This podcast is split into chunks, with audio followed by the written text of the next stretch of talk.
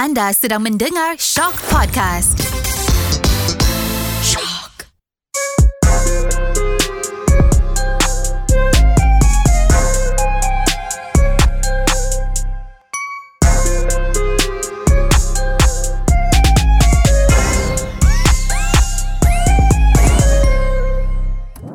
Okey, anda bersama Rough Edge dalam Celebrity Podcast. Ya. Yeah. Zaman tu Me myself I duk buat lagu juga. Tapi Peluang untuk Even record a demo Macam dah sekarang Eh aku record rumah kau boleh tak? Ha, Zaman dulu tak ada rumah kau tu. Zaman dulu Kena cari Real studio Untuk even buat demo je. Ya. Ah, Tapi so- kos dia untuk kita pada around that time macam agak ketat jugalah kan. Sebab kena masuk official punya tempat. Untuk orang yang Tak tahu apa-apa Nak masuk official Tak berani tu. Kita tak berani Langkah tangga label mana-mana pun Nak tumpang dia punya studio kan. Hmm, pasal bayar. Bayar. Ah, Benda ah, bayar. Lepas tu dia cakap Kau siapa? Bukan semua orang boleh masuk. Itu bukan public place. Itu mesti ada orang yang introduce kita. Yang introduce kita Innuendo lah. Dia introduce kita pada Positive Tone punya Taiko Ahmad Izzam Omar kan.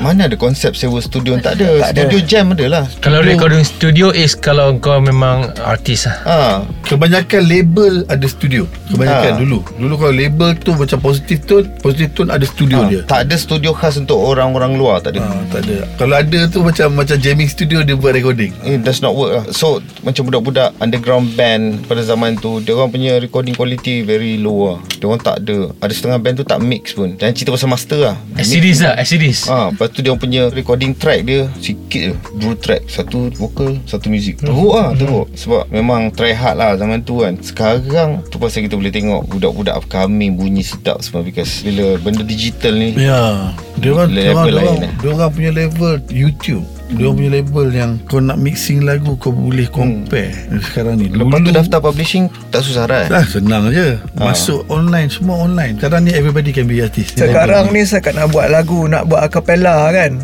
Ada handphone je cukup. Ada app tak, lah. tak payah studio pun. Ada handphone. So berkarya tu mudah. Dia punya kelebihan dia Siapa-siapa boleh jadi artis. Kelemahan dia Nak lawan dengan siapa-siapa yang ramai tu lah Tapi Ah. masa kita orang first start dah ada album tu 2002 kita start ada album. Ada peluang lah Extreme Pleasure. Ingat lagi Pleasure. Nak buat lagu Melayu ni Berkenalan Lagu tu Lepas tu mood Buat English Macam Innuendo Dia orang cakap Kita memang tak buat lagu R&B Melayu Bulan jiwa tu saduran So macam Dia orang tak boleh nak bagi pointers. Nak jadi inspiration pun tak boleh Because dia orang pun tak nak buat. Dia orang kata macam Tak kena lah. E- Even Too Fat pun tak nak buat rap Melayu, Melayu Dia orang tu. kata Masa tu. tak kena Bahasa tu tak kena. Tapi kita orang ni degil macam Boleh je ni.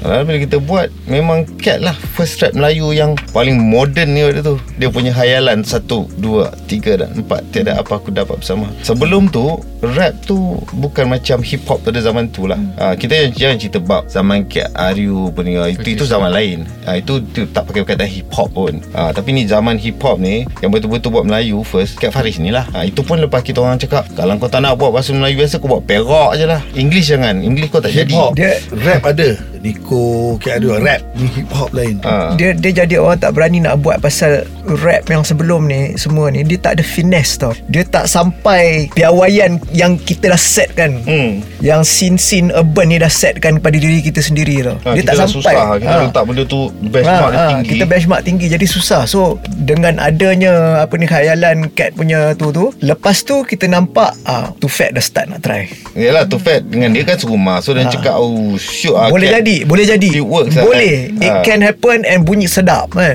Yeah. Ah, So from there Yelah kita even lah. even window pun bila dia orang dengar kita buat R&B Melayu dia orang cakap macam hmm congrats untuk R&B lah Hmm. R&B soul lah ha it works lah Nak katakan Now or Before dengan sekarang ni Sama je beza dia apa Beza dia sekarang ni sama-sama sangat. Ha, dulu sama satu. Ha, sekarang ni kalau kalau orang tu buat konsep macam ni kan. Tapi dia, dia aku ada konsep baru. Pap, 8 tu kata. Semua sama. tapi yang ketara ni pasal zaman kita orang dulu 80s is uh, pop. Pop ni lain. Pop pop ni dia tak menekankan genre. 90s is about genre. Semua orang nak establish genre. Oh kita orang lain genre ni. Ah, Ah, ya. Tapi end of 90s Mid 2000 The genre wall runtuh. So masuklah dunia Tanpa batasan ni. Hmm. Ni cross dengan tu dia kat Sampai sekarang kan? ha, Semua. Dia back to 80s lah. 80s kan Cross genre kan? Hmm.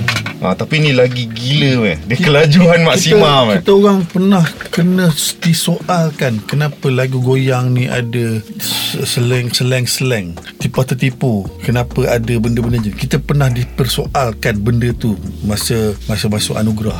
Tipu tertipu apa-apa lagu ni tipu tertipu ada orang cakap sampai situ. Ya, dia, dia kan slang slang Tak ada Even music kita tipu pun tipu tu ada daripada orang- ada setan kan. Nah even even music kita pun ada orang cakap kau ni R&B soul tapi kenapa ada music dengan flock poppy pula. Lepas tu kenapa ada dengan amuk pula? Hmm. kenapa? Kan kita cakap macam ah, itu definisi kita orang tentang R&B soul yang kita orang suka lah sebab music ni luas kan